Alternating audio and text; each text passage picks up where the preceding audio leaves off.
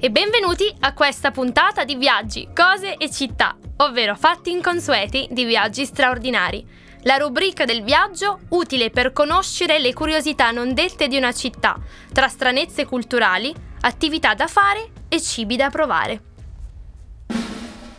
Oggi lettera K. Kyoto, in collegamento con noi c'è Mattia dalla Sardegna, ritroviamo un nostro grande collaboratore che ci ha già raccontato di, di, Tokyo, quindi per chi non l'avesse sentita andatevi a rivedere questa puntata e oggi invece ci racconterà i fatti inconsueti della sua esperienza a Kyoto. Quindi ciao Mattia, grazie per esserti collegato nuovamente con noi.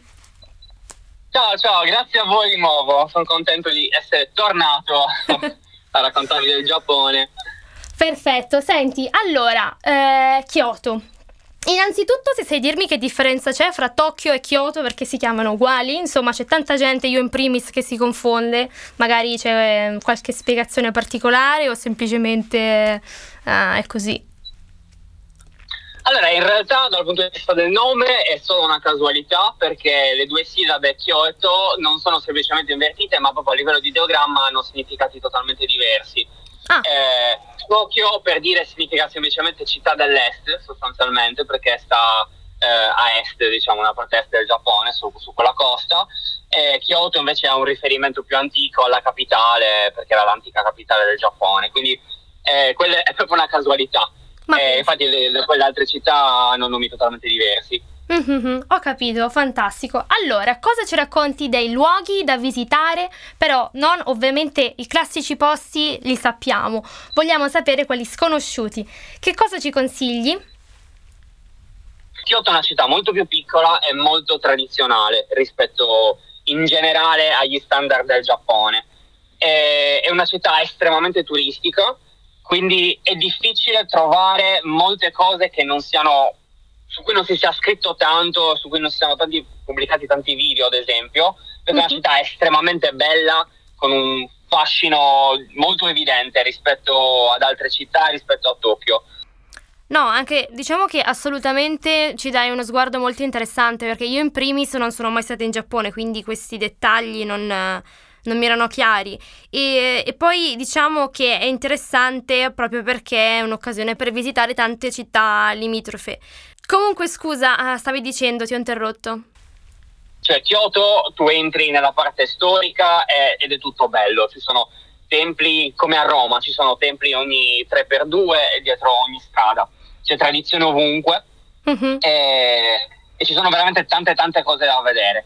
Se si esce un po' dal centro e si va anche nei dintorni di Kyoto, allora ci sono un sacco di templi molto meno famosi, ma con ancora più fascino perché sono meno conosciuti, sono ehm, diciamo, meno popolati da turisti e più da monaci e, e, quindi diciamo, ci sono possibilità di visitarla a 360 gradi. Inoltre eh, Kyoto è all'interno di una grande area metropolitana che è quella del Kansai, che comprende Kobe, la città dove vivevo io, famosa per il manzo di Kobe, ah. Osaka, ah. che è la seconda città più grande del Giappone, e, e, un'altra vecchia capitale del Giappone che è Nara. Sono abbastanza collegate queste nell'area del Kansai e quindi in giornata poi eh, uno partendo da Kyoto può vedere un sacco di cose diverse. E ehm, invece come posti particolari cosa ci dici? Come posti particolari io sono legato in particolare a, a un luogo sì? dentro Kyoto che è il Fushiminari mm. Eh, chiamato anche Tenbon Tori, cioè i, mille, i, mille, tori, che sarebbero gli archi eh, che si trovano all'ingresso del tempio, quelli rossi, che sicuramente avrete visto tutti in foto. Ed è un posto sacro eh, in cui si può andare, in cui le persone diciamo, vanno in pellegrinaggio, soprattutto in alcuni giorni dell'anno, eccetera, che sono tantissimi eh, tori, che sono appunto questi, questi cancelli, questi archi, eh, che sono in fila uno dietro l'altro e formano quasi delle gallerie che si arrampicano sulla montagna, che rendono il posto veramente molto particolare e molto suggestivo. Super consigliato di notte. Certo. Bene, ottimo, buono a sapersi. E mi stavi raccontando, insomma, che è pieno di, di templi e se non ricordo male, insomma, questi templi sono perfettamente conservati, ma sai spiegarci come mai? Sì, assolutamente. I templi giapponesi sono sempre perfetti. In Giappone non esiste rispetto a come da noi la questione del ristrutturare e mantenere le cose come erano in passato, meglio.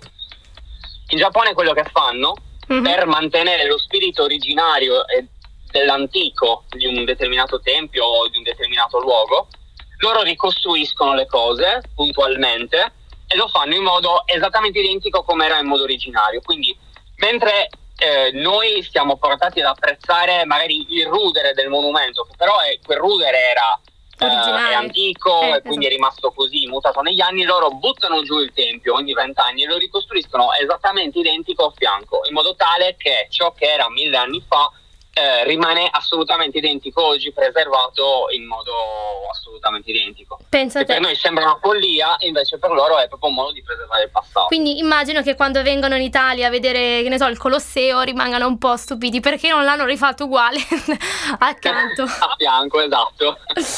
Va bene, grazie. Cosa ci consigli di fare di, di divertente nella zona Kyoto e dintorni?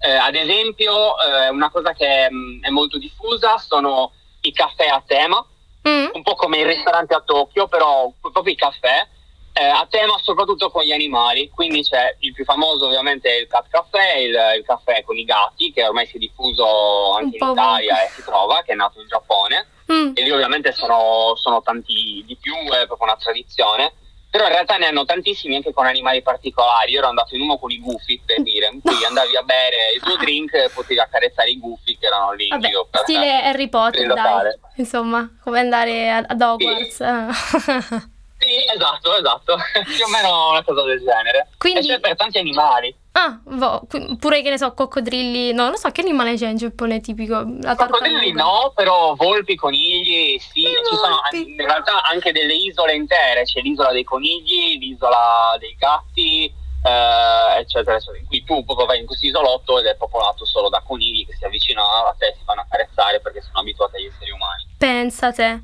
bellissimo. E quindi dei fatti strani per noi italiani, quindi eh, dal punto di vista proprio culturale, hai qualcosa che ti viene in mente da raccontarci?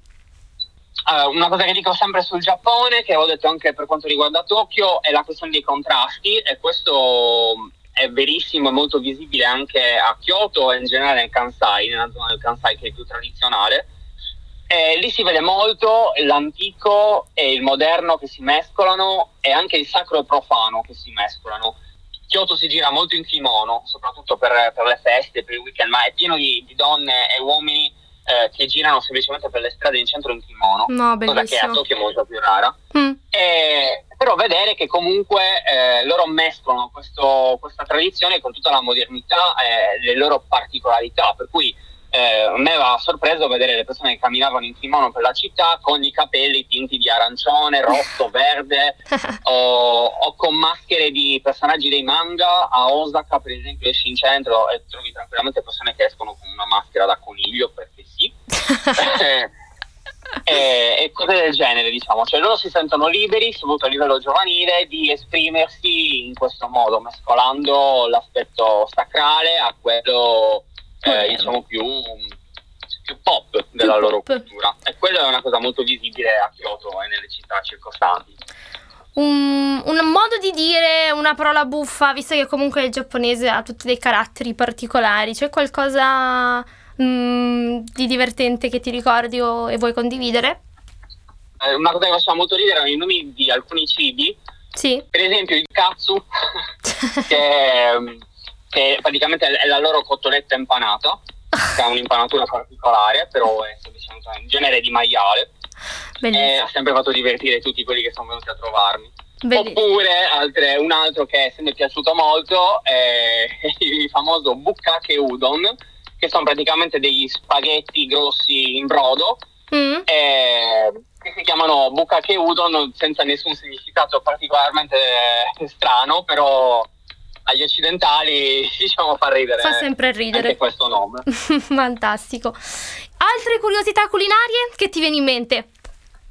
Eh, una che mi viene in mente che avevo provato lì appena arrivato in Giappone, ospite di un professore giapponese, era, stata il, era stato il donburi di anguilla, che è praticamente una sorta di bowl di, di riso con del pesce grigliato eh, cotto nella soia, eh, che era l'anguilla la cosa particolare è che loro la mangiano a colazione, quindi io Oh, che ho mangiato la mia pasta e, e al latte la mattina, eh, sono arrivato lì, mi hanno portato a fare colazione appena sveglio con l'anguilla eh, in salsa di soia ed era stato un po' traumatico, anche se in realtà era molto buona, devo dire, devo ammettere la verità. Beh, non lo Così so, come fra anguilla la mattina e patatine essiccate alle 10.30, insomma, non è proprio le- leggero. Ma oltre al, Esatto. al pesce essiccato, cioè, mm, si mangiano pure le rape? No, cioè, non lo so, mm, c'è una- un'altra roba strana, lo zucchero filato, non lo so.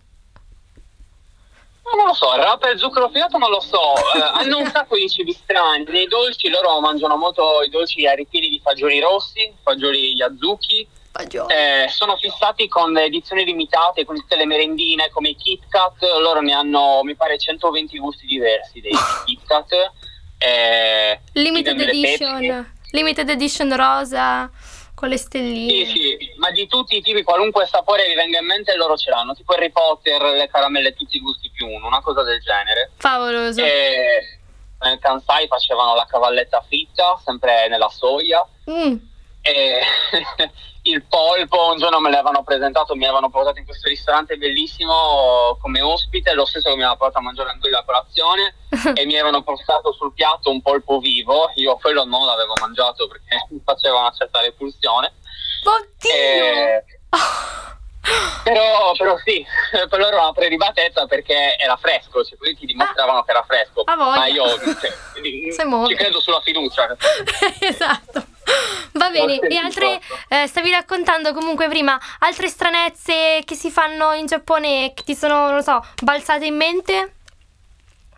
Sì, cose strane, eh, una cosa strana che mm, sorprende tutti sono spesso i capsule hotel, eh, i loro alloggi dove praticamente sì, si dorme dentro una capsula, eh, lì sono di tutti i tipi e sono molto più comodi di quello che si possa immaginare, infatti costano spesso anche molto perché in realtà sono dotati di tutti i comfort, io avevo dormito anche in uno, ehm, c'era la capsula dove dormivi, era una storia di scaffale pieno di libri, quindi tu eh, dormivi in mezzo ai libri fisicamente, Mm. bellissimo, un posto fantastico una cosa che non si fa mai in Giappone è soffiarsi il naso in pubblico, per loro è Ah, una cosa maleducazione, è come da noi ruttare così pubblicamente davanti ad altre persone, per loro è soffiarsi il naso.